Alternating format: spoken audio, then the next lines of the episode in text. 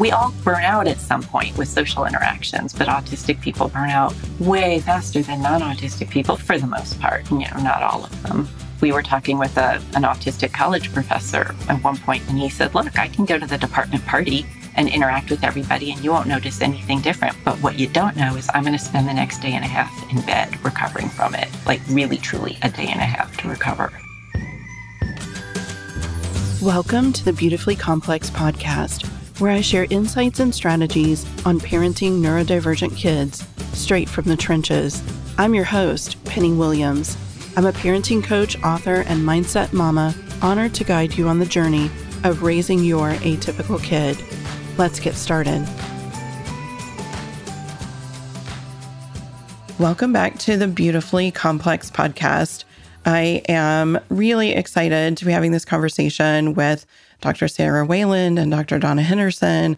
Our listeners know Sarah from the Behavior Revolution and all the episodes that we do together for that.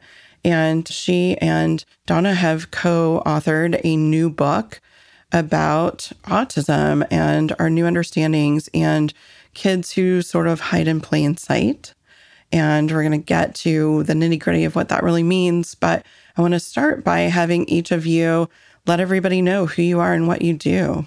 Okay, I'll start because people know me already. So mm-hmm. I'm Sarah Wayland, and Penny and I are the co founders of the Behavior Revolution. And I have a business where I coach parents of neurodivergent kids called Guiding Exceptional Parents. And I have two autistic kids, and I have ADHD, and I do a lot of parent coaching. Did I say that? I said it again. it's important enough to say it twice. Okay. yeah, there you go. And I'm Donna Henderson. I'm a clinical psychologist and I do neuropsychological evaluations. I work at the Stixrud Group in Maryland in the Washington, D.C. area. And I don't just see clients with autism, but it's a particular interest of mine, particularly people who were always misunderstood and never knew that they were mm. autistic or their parents never knew that they were autistic because they camouflaged. And I do a lot of case consultation and training other healthcare professionals. I have a very neurodiverse family myself, and I mm. personally am a non autistic ADHDer.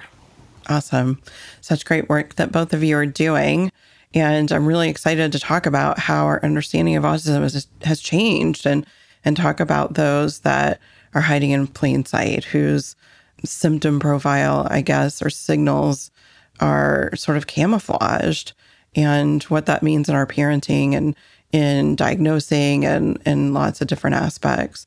But let's start just with identifying how our understanding of autism has changed over the course of what would you say the last maybe just few years it seems like things have really changed oh it's changed a lot over the few years but even just you know over the course of my lifetime if, if mm. you had mm. asked me 40 years ago when i was in high school what autism is i never would have heard of it even though it, it was in existence of course at that time if you had asked me you know 30 years ago I would have thought of Rain Man, right? Dustin Hoffman's mm-hmm. portrayal of an autistic man. And, you know, at that point, when I was in high school, the incidence was one in about 2,200 kids.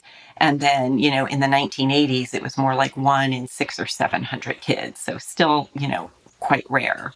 Then about 20 years ago, if you had asked me, I would have added Asperger's into the mix, but I still would have thought of right. a white male who was overtly odd or overtly quirky.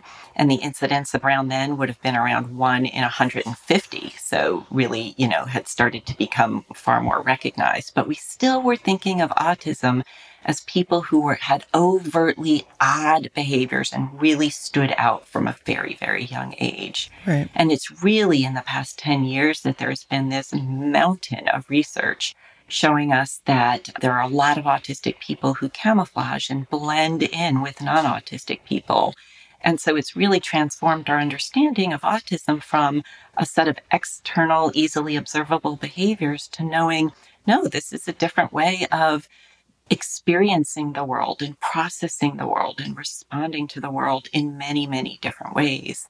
And the problem has been that a lot of clinicians and educators and parents haven't realized how quickly our understanding of autism has evolved. And so a lot of kids and adolescents and definitely adults are still unrecognized as autistic as there's a tremendous number of them. And I encountered that more and more and more in my work. And that's what led Sarah and I to write this book. Yeah.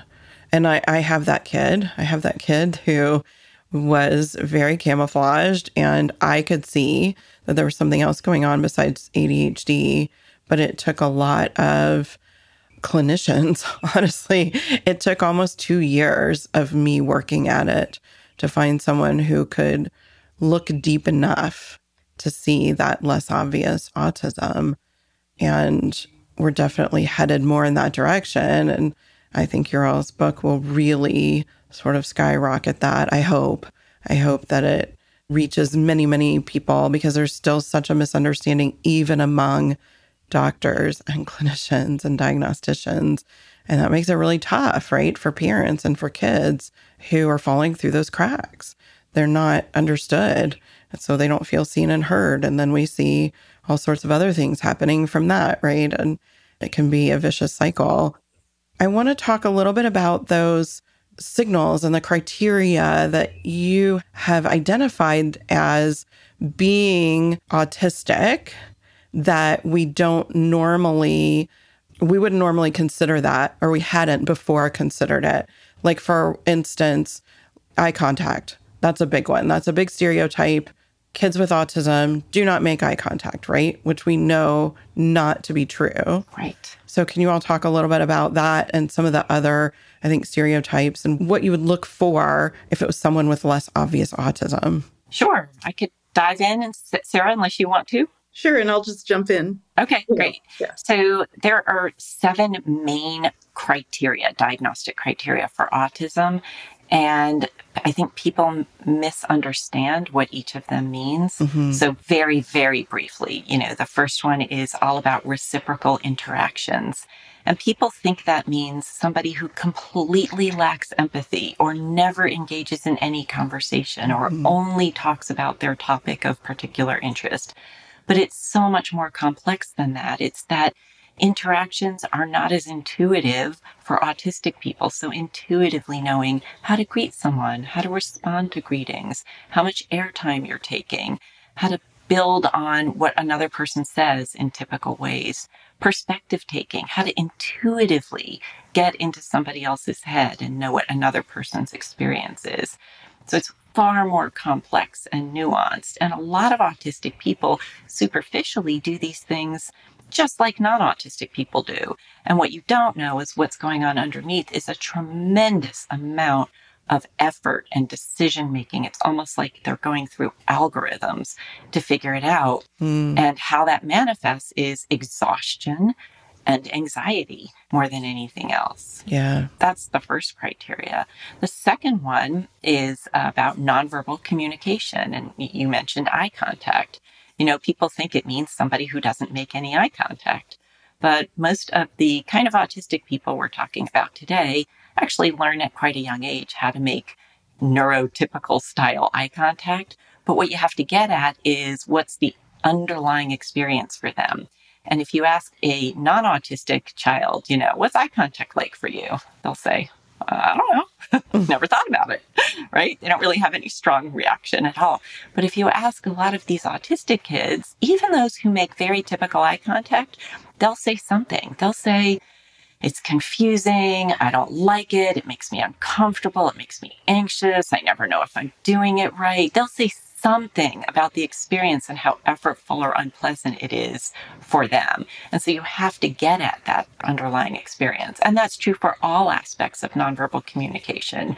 You know, when we were researching the book, one autistic person wrote on one of our um, social media sites, you know, I never know what to do with my arms during conversation. Mm. And people were like, all these autistic people are piling on, my God, yes, the arms. What do you do with your hands?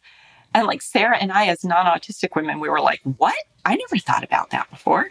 Yeah. My hands just do stuff. Right. And you know, one of the things that I find interesting about that is that, of course, when I read that, I became more aware of how much I use my hands and how like weird it is.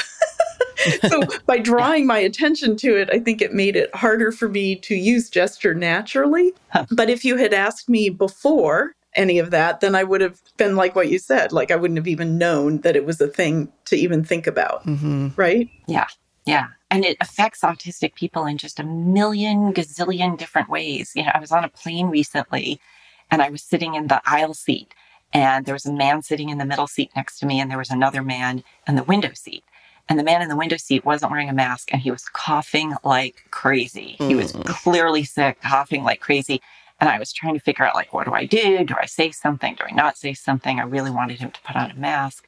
And I made eye contact with the man right next to me. It was so intuitive. There was nothing conscious about it. The fact that I made the eye contact and met his gaze, and the fact that I, by doing that, whatever I saw in his eyes, I instinctively knew he's right there with me. Mm-hmm. We are in this together. And it gave me the confidence to then say to the man in the aisle seat, Hey, right? And, you know, just the fact that I could use eye contact so effectively. So it's not just about meeting someone's gaze, it's about using eye contact in many different ways. You know, one tiny example among a million. Yeah, another thing that I learned from RDI actually is we also use gaze to help us understand and navigate situations, right? Like, so there's a slide that I always put up when I'm talking about this where there's a little boy in the hospital and he's looking at the nurse for comfort and she's looking back in a reassuring way, right? And so he knows that looking at the person who knows what's going on is going to give him information about how worried to be, you know? And so we use eye contact in all these different ways to help us navigate the social world. So, you know, in classrooms, teachers are all focused on look at me when I'm talking, look at me when I'm talking, but mm-hmm. it's so much more than that. Right. And I'll give you another example of nonverbal communication and just differences. I was talking with my daughter one day, who is a very bright, late diagnosed autistic woman, even with me for a mom, late diagnosis. She was saying something about the hardest part of Christmas morning. I said, What do you mean? What's hard on Christmas morning? It's all just fun. And she said, It is. It is all fun, except I always have to remember to put on a happy face when I open a present. Mm. And I said, What do you mean? Like, if you don't like the present and you have to pretend you like it? She said, No, even if I love it, I f- always forget that I'm supposed to smile. Wow. And that was a real moment for me because I don't have to remind myself to do that. My face just sort of does stuff on its own, you know, 99% of the time. So, just a, a, million different aspects of nonverbal communication and how effortful it can be for autistic people. So, that's the second criterion. The third one is relationships. And people think it means not having friends or not wanting friends. And that's rarely true. The majority of autistic people want friends, have friends at varying levels. But they may just have a different level of social motivation. They may be satisfied with a much lower level of social connection than their non autistic counterparts. They may have difficulty either making friends or keeping friends, not necessarily both. So they may always be able to make friends, but not deepen those friendships in typical ways or sustain them mm. for long periods of time. Or they may have the same group of friends forever and ever and ever and not really be able to make new friends, just as some examples. So that's the third one. Those are all grouped together and we call them the social or communication criteria, the interactions, nonverbals, and relationships. And then there's this whole other category called repetitive and restricted behaviors, did you want to jump in, Sarah? do you want me to keep going? you can keep going. I did. I did want to say something about the difference between social motivation versus mm. social desire. Mm. Right. So a lot of kids who are autistic want friends. They want to have these relationships. They want that, but they have the desire to have relationships versus the ability to be with groups of people or people for a long period of time. So, yeah. you know, my younger son, for example, his best friend, we would have him over for sleepovers and neither of them could handle that. His friend was also autistic. And so neither of them could handle that. And I finally said to his parents, you know what? Get togethers have to be two hours. Like my son can last two hours and then we're done. Mm-hmm. So let's just structure things so that that's the expectation. And then they would end on a happy note as opposed to a, I'm really, really exhausted trying to interact yeah. with other people and with you. right. And so that energy, as opposed to the desire, I think a lot of people confuse the two. That's true. Yeah. There's a great autistic psychologist, Megan Anna Neff, and she says, My soul longs for connection, but my body resists it. Mm. And I think that mm. sums it up really beautifully what Sarah's talking about. Yeah. I can relate to that with social anxiety. Yeah. Yeah. Yeah. Absolutely. Yeah. It takes a lot of mm-hmm. energy mm-hmm. and it's very exhausting. Yeah. When you have to work at those social interactions. Right. Oh, for sure. Right. And they can burn out. You know, we all burn out at some point mm-hmm. with social interactions, but autistic people burn out way faster than non-autistic people for the most part you know not all of them. Right. You know we were talking with a, an autistic college professor at one point and he said look i can go to the department party and interact with everybody and you won't notice anything different. But what you don't know is i'm going to spend the next day and a half in bed recovering from it like really truly a day and a half to recover. Mm-hmm. you know I think another thing people confuse about these social criteria is empathy. Yeah. People think that autistic people don't have empathy. And it's important to understand the difference between cognitive empathy and affective empathy. Cognitive empathy is that ability to take a different person's perspective. Sometimes we call it theory of mind. Just the ability to get in someone else's head and intuitively know what's going on with that other person there are a lot of autistic people who struggle with cognitive empathy. That can be really hard for them in terms of getting in the heads of non autistic people. Right. On the other hand, affective empathy is the compassion piece. And that's the piece when you know another person is struggling. Do you feel for them? Do you have compassion for them? Do you have the urge to be helpful? Do you feel their feelings in a sense? And a lot of autistic people, the majority that I work with, have very, very high affective empathy, but lower cognitive empathy. So they mm. can get flooded with other people's emotions, even yes. emotions on TV shows and movies, and not be able to make sense of it. And it can be really overwhelming. We call that empathic disequilibrium. Yeah. I've never heard that term. Makes so much sense. Yeah again, when we were getting input from autistic people about what their experiences of that were, I remember one woman saying, I can be in the office and somebody four cubes away will be having a bad day, you know, had a fight with their husband, and I can't work because I can feel the stress and unhappiness in my cube four cubes away even you know and so she just said it's it's impossible for me to get work done. And so that just tells you like I truly do think this is a place where we have really messed up as non-autistic people saying that autistic people don't have empathy because it is so not true. Right. And there's a piece of me that wonders if sometimes they just have to gate it off in order yeah. to function in the world right this is part of that camouflaging is like i am getting so overwhelmed and i'm just going to go flat now right yeah. like that's yeah i think that's a thing that happens and you know my older son does that and you know we talk about fight flight or freeze he gets overwhelmed by the emotion shuts down and then he just looks flat yeah and so if people around him are having big emotions they're like dude you're not like co-regulating with me here. Right. and yeah. so, um, but it's not because he doesn't feel it. He feels it deeply, deeply. So you put all this together and you see how many myths there are. So if somebody was told your child can't be autistic because they don't have empathy, wrong. Yep. They don't make eye contact, wrong. They want friends, wrong. They have friends, wrong. Like all of that is just wrong. There's so many myths. So many.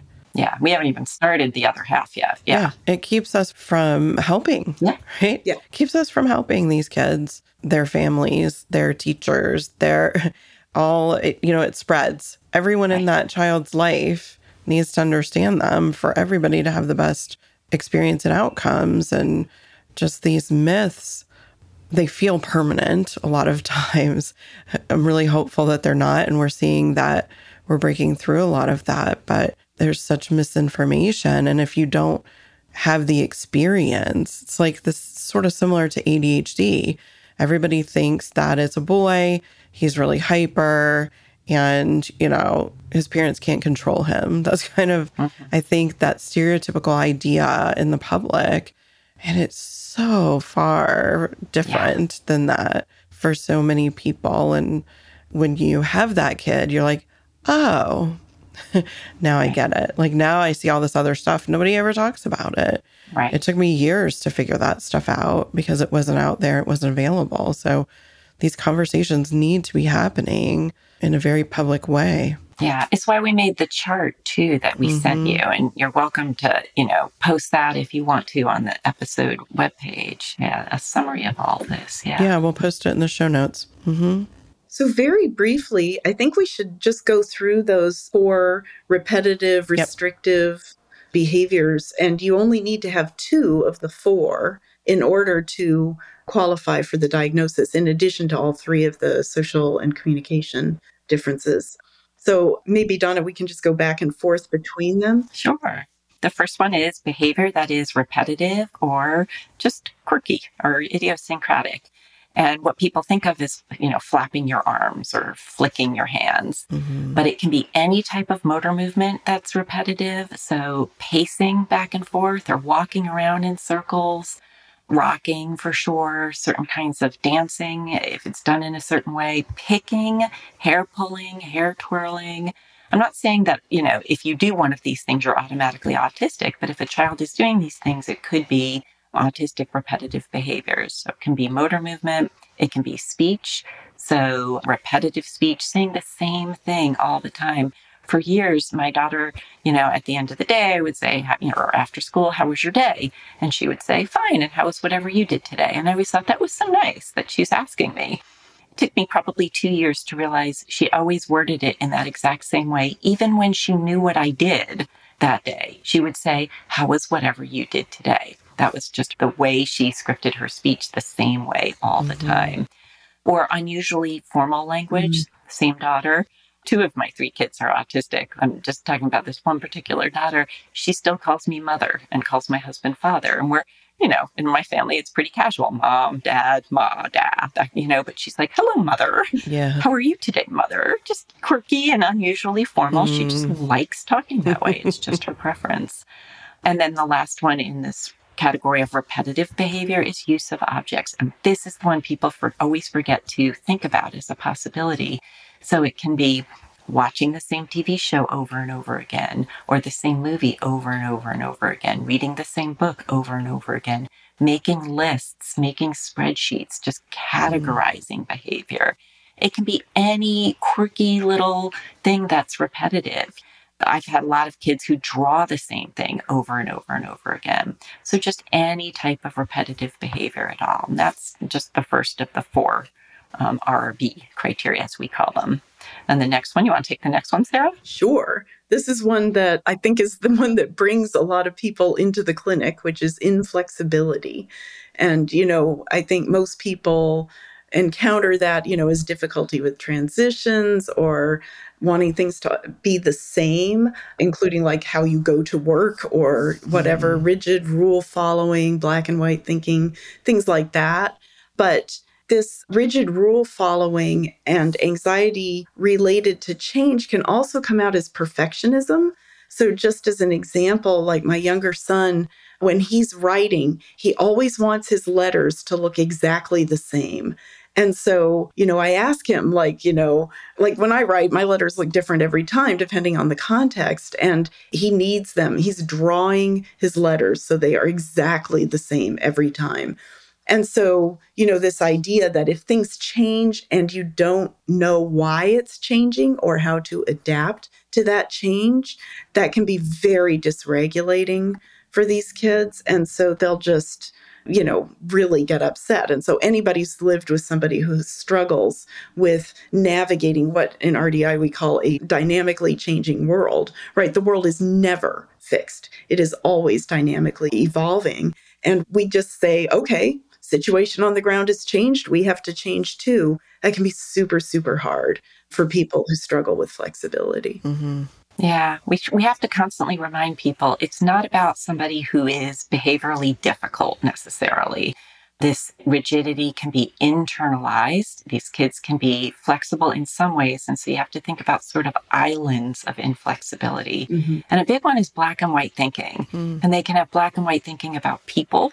So it might be they take a disliking to one of their teachers and that's it. Game over for the rest of the year they are never going to work well with that teacher, right? It yeah. just becomes very rigid. If somebody wronged them in first grade and now they're in 11th grade, they will still tell you how that person wronged them. Like, you know, yeah. they can be black and white about people. It can even be, we see this a lot, black and white about one sibling in particular, which can be really challenging for parents.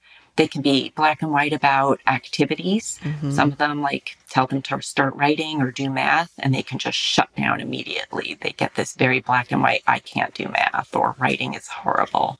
And they can be black and white about ideas. And one that I see is, you know, this idea of when I turn 18 or when I graduate from high school, I'm supposed to know how to adult and it causes just this incredibly high level of stress yes. because like I've had kids think that on their 18th birthday, they're supposed to magically know how to pay their taxes, that sort of thing, you know, and, and just very black and white about that. Yeah. So it's just so much more nuanced than having rigid routines. And, you know, there's another piece to it that I'm seeing a lot right now because I'm working with a lot of kids who are middle school and older.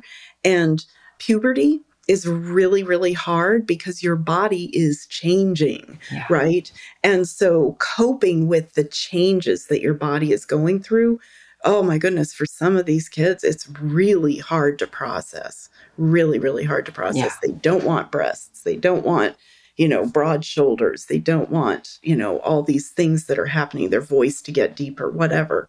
And it can be so, so difficult for them to navigate the fact that their body no longer looks like a child's body. Right, right. So, okay, so in this category, we've talked about repetitive behavior and difficulty with flexibility. Two more. One of them is um, sensory differences. And there can be sensory hyperresponsivity to mm. noises and textures and food and all of that. There can be sensory craving that can look a whole lot of different ways. But here's the thing we find most people don't think about most people think we have five senses and we actually have eight sensory systems, and everybody forgets about those other three. And those other three include proprioception and vestibular functioning, which has to do with knowing where your body is in space and what your body is doing.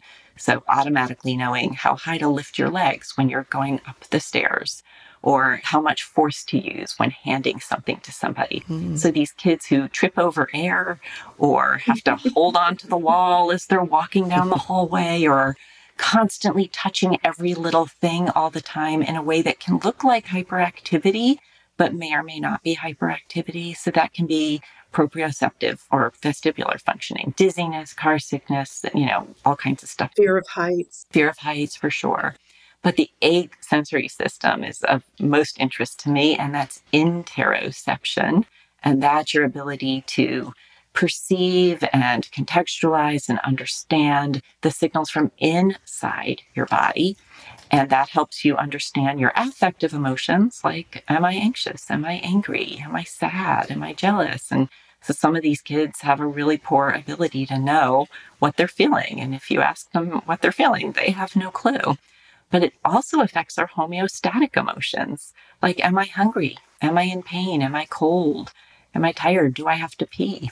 So these kids might, for instance, have, you know, bathroom accidents way past the typical age that you would expect that. Mm-hmm. Um, or they might not know when they're hungry, or they might not know when they're full, or they may seem impervious to, you know, cold or pain. So they can have just all kinds of interoceptive differences. And interoception is is a really, really big deal because it's, you know, the basis for understanding your emotions, for self regulation, for empathy. Because if I don't know what anxiety feels like for me, how can I imagine what it feels like for you? Right. And so that's all potentially part of sensory differences. Right. Yeah. And the last one is intense or unusual interests. I was listening to a podcast today and they called them spins, special interests. And I love that term. Hmm. But, you know, people know about like uh, little boys and Thomas the Tank Engine, right? Like that's one that feels pretty typical, or memorizing train arrival schedules or whatever. But it also includes like, you know, this drive to exhaustively explore something And what happens in this population of kids is that the restricted interests tend to be sort of more socially acceptable. So, like, you know, girls being really into K pop or reading or animals. Right. Like horses, that was one that yeah, yeah. that, you know, could be interesting. When we actually I think Donna you put the survey together, you asked people like yeah. what are your special interests on on this Reddit thread? And oh my goodness, like the variety of interests, crocheting or medieval history or human anatomy, gardening. Yeah. Childbirth. One of them was yeah. childbirth. Yeah. It can be anything. just yeah. really interesting differences in what people were interested in. And you know, the one, the childbirth one said, Yeah, I guess it would have been weird for a four year old to talk about childbirth. Just a little. to, to, my parents' friends. Just a little.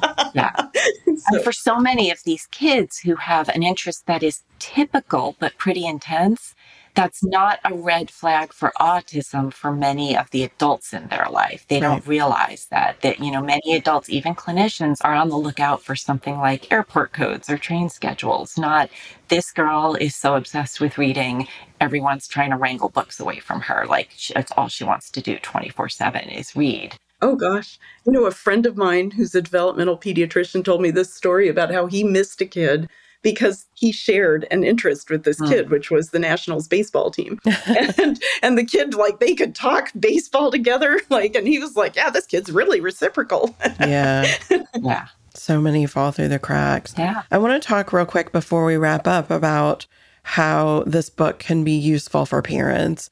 I know that it speaks to clinicians, but I think that you all made sure that it really speaks to anyone who wants to learn more about autism and understand, especially that less obvious presentation. So, how could a parent use that book? What can they take away from it? Who would want to read it, right? Like, what does that parent look like? Yeah. So, first of all, it was really important for us to make it really, really accessible. So, even though it's based on research, and we do talk about research in different parts, we want it to be incredibly easy to read for clinicians or anyone else. I think as far as parents go, I mean, certainly it's appropriate for clinicians to read because clinicians do not get nearly enough training about autism. Yes. So much research about that as well.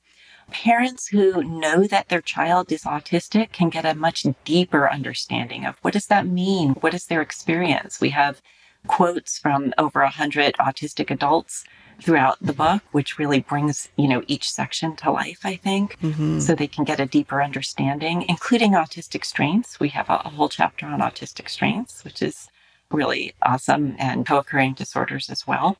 And then separately, if you have a child who you still don't think you understand, you're like, I don't know, maybe they, they have diagnoses, but it doesn't really feel like they fully explain the child or they don't have any diagnoses, or you've wondered if they're autistic and a clinician told you no, they can't be autistic, and you're just trying to figure it out, that this book could be really helpful.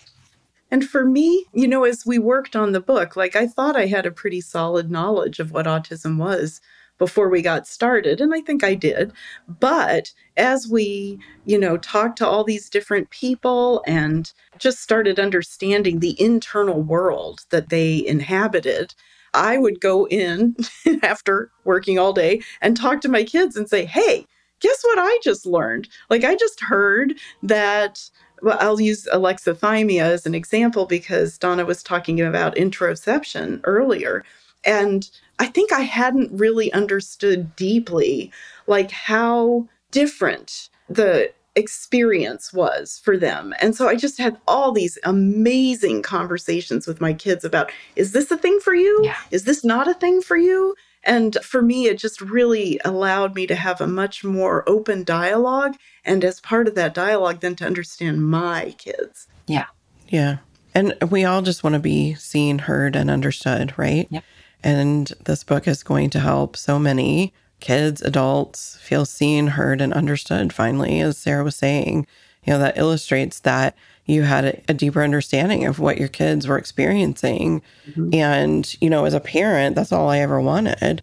That was all I wanted was to understand what it was like to walk through the world with my kid's brain, right? To be in his head. Yeah. And, and I didn't understand it. I didn't have that. I had to work really hard to get that understanding of him. And I still, you know, every day learn more and more about him. I had the opportunity to talk with him this morning. He had to come out of his room for a while and we had to go somewhere. And just in the little blips of conversation in a short time, there's always something I'm like, huh, I didn't really realize that about you, or that was an interest, or, you know, that you saw things this way. But that's so important for our kids to feel connected and to be able to move through the world in a comfortable way. I think, you know, Sarah and I talk about all the time you have to feel good to do good. Like yeah. you have to feel good to be regulated and to get things done, to manage your emotions, right? To cope with things. And it speaks to that. Like when we get our kids, when they feel that, it, they feel better. Who wouldn't, right? We all do. And so it's really amazing.